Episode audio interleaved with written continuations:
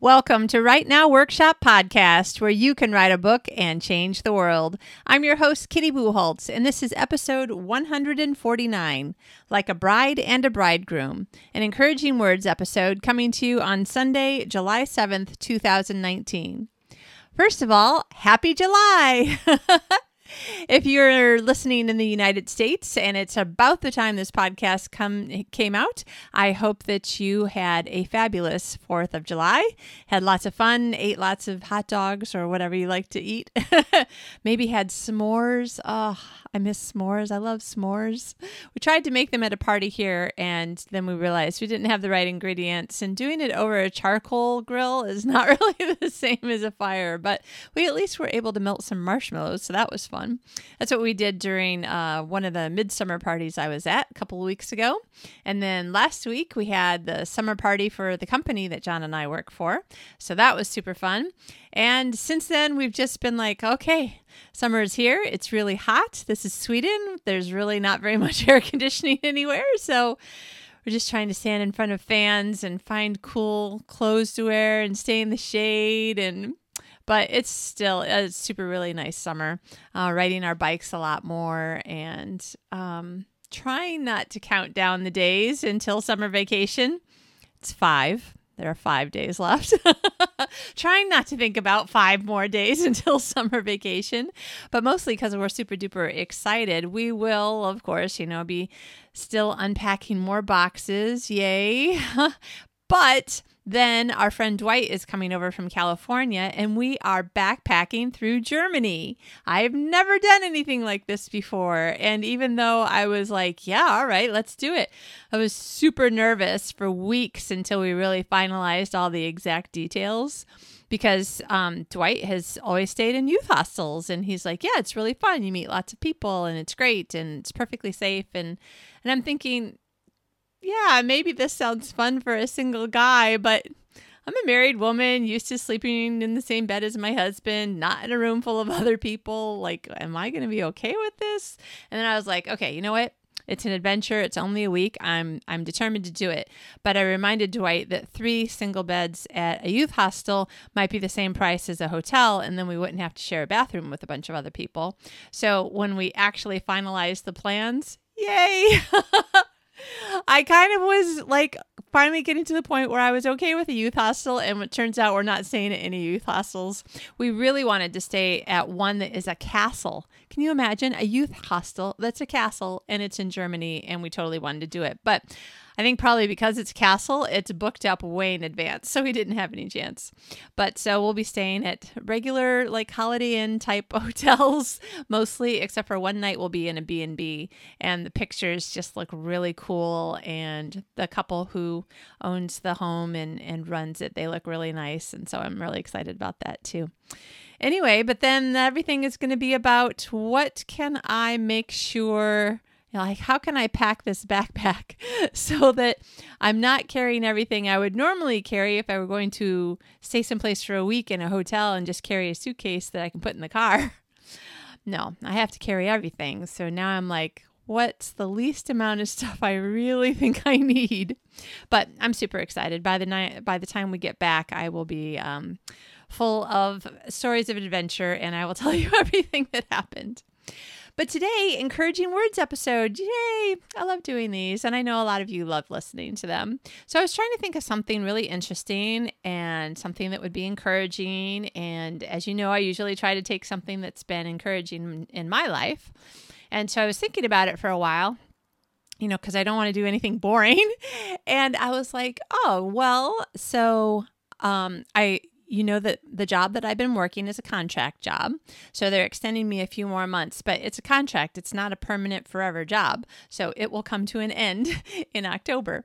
And so I've been thinking, okay, I really need to get my mind back into like the romantic comedy zone and be thinking about romantic thoughts about romantic comedies and that sort of thing. And then last week, the fellow who did the sermon did it on um, a portion of Song of Solomon, which is also called Song of Psalms. Song, sorry, Song of Songs. I'm used to saying Song of Solomon because that's how I grew up calling it. but anyway, So I was thinking, oh, that's that's a good thing to have an episode on because it relates to both our writing life and our personal life, which is what I usually try to do with encouraging words episodes. So the one thing, the the kind of main point of this, it's only five pages. So if you have a chance to to go find it somewhere, it's on the internet, of course. Um, I mean, the whole Bible's on the internet, so you can find it. Anyway, so the the point of it is it's this long piece of poetry that is all about how very, very, very loved we are. Like, so loved, like romantic comedy loved, or just like romance novel loved. You know, the kind of love where it's two people who just can't wait to get married and be together forever, and they just think about each other all the time. And and it's a metaphor for how God loves us and how, of course, He wants us to love Him back and to just be like, so, oh, I can't wait to be with you. And um, so I guess I just was thinking last week when when we were listening to the sermon just what a wonderful reminder it is.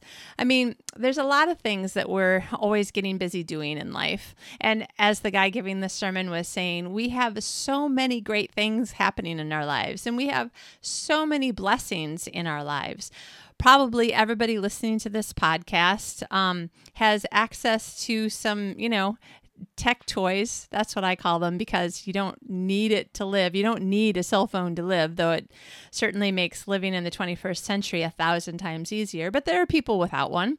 So the fact is, is that um, we have access to technology and the internet. We probably have plenty of food. We probably have a place to live.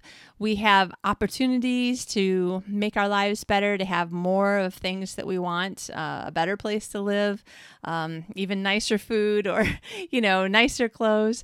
We have so many things, and yet it's so easy for us to um, find a complaint about something.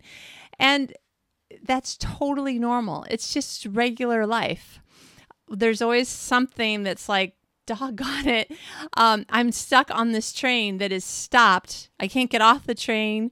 There's something wrong with either the train in front or the tracks or something. I have no idea what the problem is. I have no idea when I'm going to get to work. Now I'm going to have to make up time. And then you have to remind yourself okay, this is really not a problem that is going to be life changing. like, it's really just an inconvenience. And there are so many things in our lives that we think this is the thing that makes people not love me, or this is the reason why I can't love this person or somebody else, or this is why I know for sure that God couldn't possibly exist and love me because of this. But the fact is, is that all of these little um, and big problems, annoyances, everything in our lives, they are so small in comparison to how very much we are loved.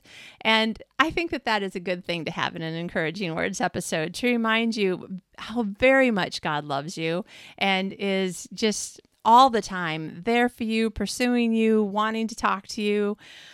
And I think it's just kind of, I don't know, it makes me feel the same way. it makes me feel a very similar way that I feel when I'm watching like a really good romantic comedy and get to the end and I'm like, oh, this is so great. Like they're going to be together forever and they're just going to love each other forever. And I love that. or if I'm reading like a really good novel with a romance story or a really good romance story where that is what the novel is about. And you get to the end and you're like, that is great. I'm so happy because they're so happy. And so I have to say that um, reading the Song of Solomon does kind of remind me of reading a romance novel. It's also, um, depending on what you're used to reading, there are things about it that you're like, "Holy cow! I can't believe, I can't believe this is in the Bible." That's that's very intimate language. and it's poetry. So if you like poetry, it's a very um, beautiful poem. I don't know if five pages is considered long in poetry standards, but I don't know. It's kind of long to me because I don't read a lot of poems. But anyway, so it's also like just beautiful uh, if you like to read poetry. And just wanted to remind you that if you are writing a romance novel or a story that has a romance line through it, it's a great short piece to read to just sort of remind you of all the emotions involved in love. Like um, just the the intimacy of just wanting to be together and a lot of times just wanting to be alone together, you know, not necessarily in a big room full of people.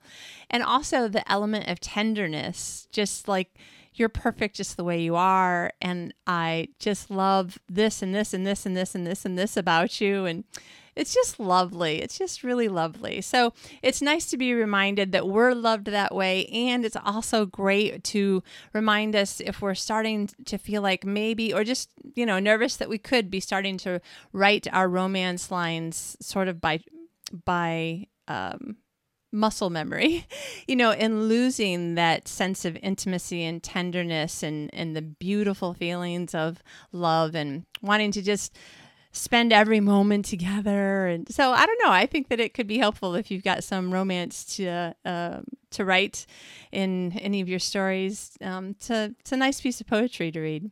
So that's it. Those are my encouraging words. You are loved.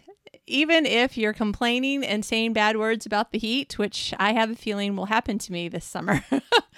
because I really, really, really don't like heat. And we really, really don't have much air conditioning in Sweden, not any place that I've been. Though um, a friend of ours is moving, and I told her months ago, Can I please buy, buy your portable air conditioner for my bedroom? So, hopefully it won't be as hot to me this summer uh, just by virtue of having the air conditioning. Anyway, that's me. That's me just reminding you how much you're loved. And a good place to go do a little bit of research if you need to write some romance, and a nice short piece of poetry if you're interested in that. I hope that you have a fantastic July, a wonderful summer. Stay cool as best you can, or if you're in a um, southern hemisphere area where you're going to have a cold winter, stay warm as best you can, and be thinking about what sorts of things that you might be able to add into your writing just that are like kind of knocking on the inside of your brain right now after listening to this episode. I hope you have a great writing week as well, and we'll talk to you later.